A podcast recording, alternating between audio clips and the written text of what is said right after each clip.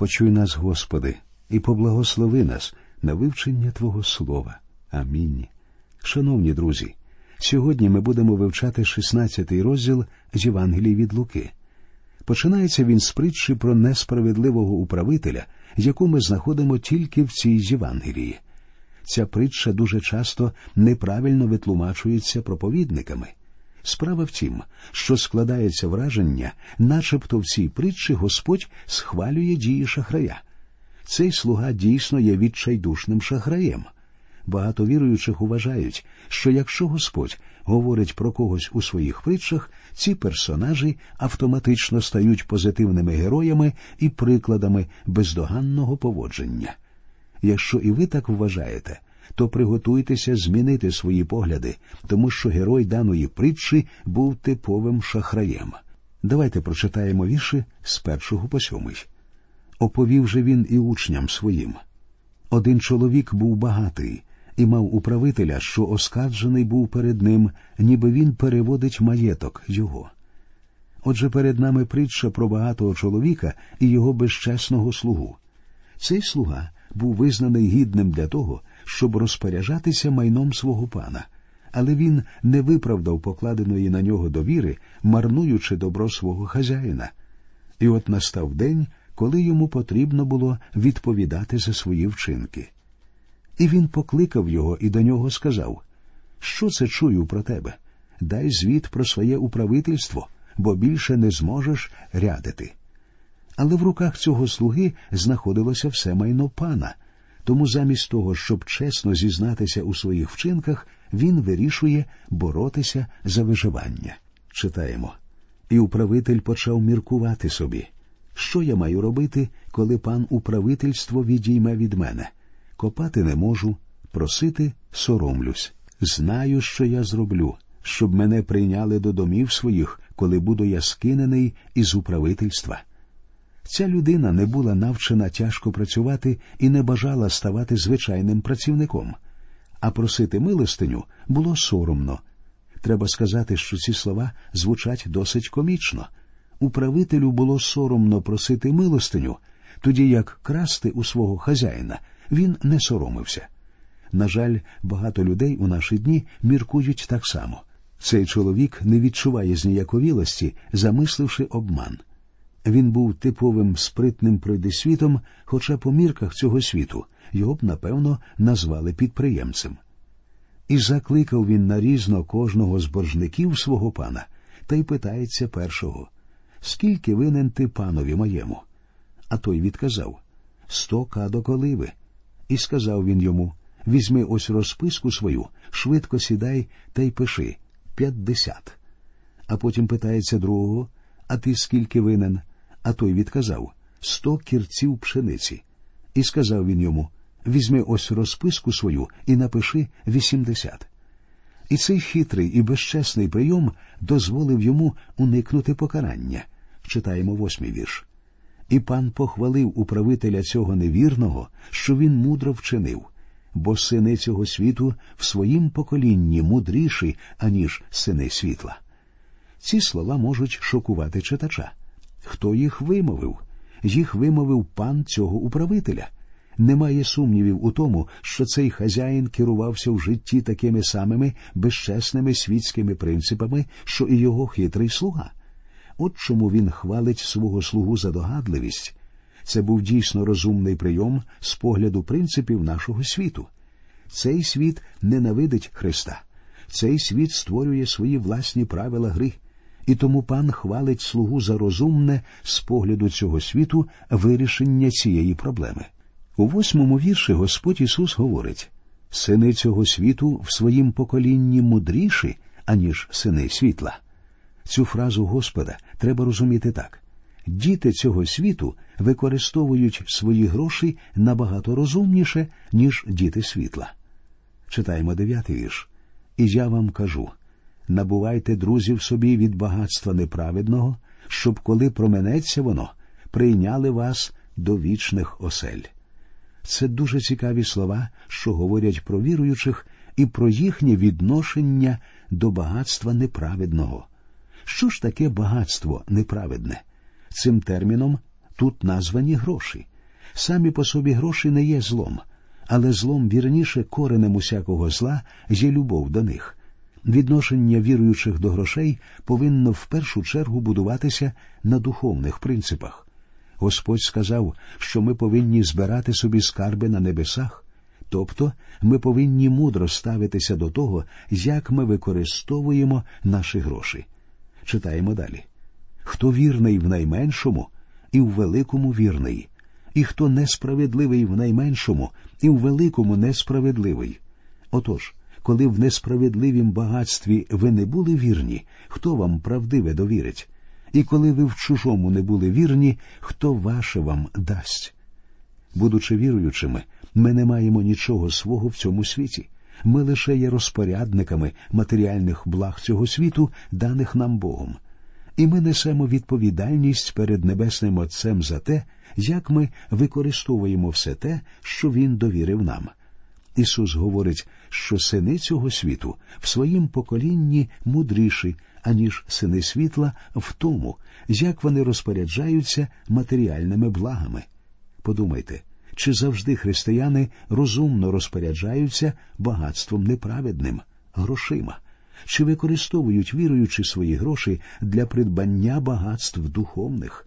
Запевняю вас, друзі, що одного разу Бог прикличе до відповіді тих, хто негідно використовує все те, що він доручив нам.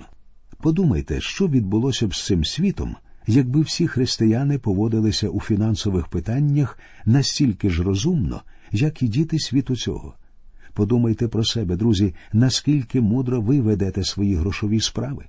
Чи використовуєте ви гроші для того, щоб сприяти поширенню Божого Слова до неспасенних? У цій притчі про нечестивого слугу Господь говорить невже ви думаєте, що Бог довірить вам духовні багатства, якщо ви не можете належним чином розпорядитися навіть тим, що Він дав вам на цій землі? Друзі, ми несемо відповідальність перед Богом не тільки за пожертвування, які ми йому приносимо, але й за те, як ми вкладаємо свої гроші. Подумайте, чи сприяють ваші гроші успіху справи Христа. Але найголовніша думка закладена в тринадцятому вірші. Жоден раб не може служити двом панам, бо або одного зненавидить, а другого буде любити, або буде триматися одного, а другого знехтує. Не можете Богові й мамоні служити. Те, що ви робите зі своїми грошима, є досить серйозним питанням. Якщо ви використовуєте свої гроші лише для придбання матеріальних благ, то ви служите неправедному багатству, і ваші гроші стали вашим паном. Кому ви служите, друзі? Богові чи мамоні? Двом панам відразу ви служити не можете. Чули все це й фарисеї, що були срібролюбці, та й стали сміятися з нього. Він же промовив до них ви себе видаєте за праведних перед людьми, але ваші серця знає Бог. Що бо високе в людей, те перед Богом Гедота. Закони пророки були до Іоанна. Відтоді царство Боже благовіститься, і кожен силкується втиснутися в нього. Легше небо й земля променеться, аніж одна риса з закону загине. Бог знав серця фарисеїв так само, як він знає і наші серця. Ми можемо прикидатися перед іншими людьми, але нам не вдається обманити Бога. І не треба помилятися. Ми не в силах відповідати Його міркам. Далі Ісус говорить про розлучення. Кожен, хто дружину свою відпускає і бере собі іншу, той чинить перелюб. І хто побереться з тією, яку хто відпустив, той чинить перелюб. Якби це був єдиний уривок в Біблії, де говорилося б про розлучення, то для християн розлучення було б неможливим. Однак цей вірш варто порівняти з 19 розділом Євангелії від Матфія і з 7 розділом першого послання апостола Павла до Коринтян. Для того, щоб зрозуміти, що саме святе письмо говорить з того чи іншого питання, ми повинні розглянути всі уривки на цю тему. В даному випадку Господь говорив з людьми, що жили за законом Моїсея і заговорив він про розлучення лише тому, що ці люди занадто легковажно ставилися до постанов закону. А зараз ми підходимо до притчі про багача і Лазаря. Ця притча теж зустрічається тільки в Євангелії від Луки. Один чоловік був багатий і задягався в порфіру й вісон, і щоденно розкішно бенкетував. Був і вбогий один на ім'я йому Лазар, що лежав у воріт його з трупами вкритий, і бажав годуватися кришками, що зо столу багатого падали. Пси ж приходили і рани лизали йому. Отже, перед нами два чоловіки, що стояли на протилежних кінцях соціальних сходів. Один завдяки своїм багатствам належав до верхівки суспільства, інший, навпаки, уособлював найбільшу убогість. Важко знайти більш далекі один від одного персонажі. Цей нещасний жебрак харчувався недоїдками зі столу багатія, і йому ніколи не доводилося сидіти за столом разом з ним. Слова пси рани лизали йому, демонструють глибину і жах соціальної деградації, в якій перебував цей нещасний. Я впевнений, що якби ви жили в тому місці, ви напевно б вирішили, що духовний рівень цього злиденного обшарпанця Лазаря відповідає його матеріальному становищу. Я переконаний, що всі ми поставилися б до нього як до безнадійного випадку. Відношення до багатія було зовсім іншим. Я думаю, що він був поважною людиною і користувався чудовою репутацією в тому місці. Однак насправді жителі бачили лише зовнішні сторони життя цих двох, і ця видимість не мала нічого спільного з внутрішньою сутністю цих людей. Але смерть розставляє все на свої місця. Читаємо. Та ось сталося, що вбогий умер, і на Авраамове лоно віднесли його ангели. Умер же й багатий, і його поховали. Коли вмер вбогий, у нього не було похорону. Його труп просто скинули на міський смітник, де спалювали сміття і покидьки, саме туди потрапляли тіла злиденних і бездомних у ті часи. А в багатія був пишний похорон. Над труною вимовляли прощальні промови, розписуючи достоїнства померлого і журячись про його кончину. Але смерть поміняла їх ролями. Читаємо. І, терплячи муки в аду, звів він очі свої та й побачив здаля Авраама та Лазаря на лоні його. Зверніть увагу на дві речі. По-перше, після своєї смерті невіруючі люди потрапляють у місце вічних мук, де вони безупинно страждають, знаходячись у повній свідомості. По-друге, ми бачимо, що після смерті люди здатні впізнавати одне одного.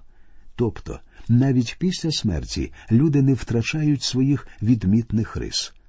Слово ад або пекло грецькою мовою звучить як хадес, що означає невидимий, потойбічний світ. Насправді, пекла у тому змісті, як ми звикли розуміти, цей термін ще не існує. Лише в книзі об'явлення у 20 розділі, в 10 вірші, ми знаходимо перше згадування пекла. Там також сказано, що першими мешканцями пекла будуть Антихрист і його неправдивий пророк. Що ж стосується цієї притчі, то після своєї смерті багатій і Лазар перейшли в невидимий світ, місце, куди в той час потрапляли всі покійні. Смерть це відділення, а зовсім не припинення існування, як думають деякі. У той день, коли Адам скуштував заборонений плід, він помер. Фізично він помер лише після 900 років по тому, але в той самий день, коли він скуштував плід дерева пізнання добра і зла, він був відділений від Бога. Ісус говорить про це в Євангелії від Іоанна в 11 розділі, в 25 і 26 віршах. Я Воскресіння і життя. Хто вірує в мене, хоч і вмре, буде жити, і кожен, хто живе та хто вірує в мене, повіки не вмре. Через свої гріхи людина відокремлюється від Бога, і навіть якщо насправді людина ще жива, вона все одно вже мертва. Пам'ятаєте, що апостол Павло говорив у посланні до Ефесян у другому розділі в першому вірші і вас, що мертві були через ваші провини й гріхи. У момент фізичної смерті тіло людини вмирає, тому що душа залишає її тіло. Саме тому смерть означає відділення. Але є ще друга смерть духовна смерть. Вона полягає у вічному відділенні від Бога. Нам буде легше зрозуміти цю притчу, якщо ми будемо знати, що Шеол або Хадес, що у новому заповіті названі пеклом, були розділені на дві частини. Одна половина це рай, що у нашій притчі названий Авраамове лоно, друга половина являла собою місце страждань. Рай спорожнів у день піднесення Христа, коли він вивів звідти усіх віруючих часів старого заповіту. Ми довідуємося про це з четвертого розділу послання до Ефесян. Що ж стосується місця страждань, то воно віддасть своїх мешканців лише в день суду Великого Білого престолу, про що ми читаємо у 20-му розділі книги об'явлення. Усі ті, кому потрібно буде з'явитися на цей суд, уже загинули духовно, і їх чекає вогняне озеро, що і є другою смертю. Отже, після своєї смерті багатій потрапив у ту частину Шеола, що є місцем останнього пристановища всіх невіруючих і призначене для мук. А жебрак Лазар потрапив у рай, або, як сказано тут, на Авраамове лоно. Однак Господь зовсім не говорить, що багатій опинився в місці страждань через те, що він був багатий. Так само і жебрак потрапив у рай зовсім не через свою убогість. Пройшовши через ворота смерті, ці люди помінялись ролями, але це відбулося через стан їхніх сердець. Саме це і говорить нам Господь у цьому уривку. Про людину не можна судити по її зовнішньому вигляді. Читаємо вірші з 24 по 26. І він закричав та й сказав Змилуйся, отче Аврааме, надо мною, і пошли мені лазаря, нехай умочить у воду кінця свого пальця, і мого язика прохолодить, бо я мучуся в полум'ї цім. Авраам же промовив Згадай, сину, що ти вже прийняв за життя свого добре своє, а лазар так само лихе. Тепер він тут тішиться а ти мучишся. А крім того всього, поміж нами та вами велика безодня поставлена. Так що ті, що хочуть переходити, не можуть і звідси до вас, ані не переходять і звідти до нас. Тіла померлих віруючих потрапляють у могилу і перетворюються в порох, але їхні душі йдуть до Христа. А невіруючи, відправляються в місце страждань, в Хадес. У посланні до Ефесян в четвертому розділі нам дається наступна картина. Тому й сказано піднявшися на висоту, ти полоненних набрав і людям дав дари. А те, що піднявся був, що то, як не те, що перший зійшов був до найнижчих місць землі. Хто зійшов був, той саме і піднявся високо над усі небеса, щоб наповнити все. Інакше кажучи, після свого розп'яття наш Господь зійшов у Хадес, у ту його половину, яку ми називаємо раєм. Він вивів від тіля усіх віруючих і переніс їх до Бога. У наші дні ця половина Хадеса спорожніла, але місце страждань, як і раніше, функціонує, і саме туди потрапляють невіруючі після своєї смерті. Однак наближається день, коли Хадес і всі його мешканці будуть вкинуті у вогняне озеро. Наші тіла це всього лише фізична оболонка, в якій ми живемо лише нетривалий час. У момент смерті ми залишаємо це тимчасове пристановище. Можна робити які завгодно почесті цьому тлінному тілу після того, як душа залишила його. Однак насправді важливо лише те, що відбувається з душею після того, як вона залишає це тіло. Небеса це реальне місце, друзі після своєї смерті ви або відправляєтеся до Христа, або йдете у місце страждань, де на вас чекає суд і вогняне озеро. Бог ніколи не бажав, щоб хто-небудь з людей закінчив свої дні там. Читаємо далі. А він відказав Отож, Отче, благаю тебе, щоб його ти послав у дім батька мого, бо п'ятьох братів маю, хай він їм засвідчить, щоб і вони не прийшли на це місце страждання. Зверніть увагу на турботу цього багатія про його братів, що залишилися в живих. Авраам же сказав вони мають Моїсея і пророків, нехай слухають їх. А він відказав Ніж бо, отче Аврааме, але коли прийде хто з мертвих до них, то покаються. Йому ж він відказав як Мойсея і пророків не слухають, то коли хто з мертвих воскресне, не йнятимуть віри.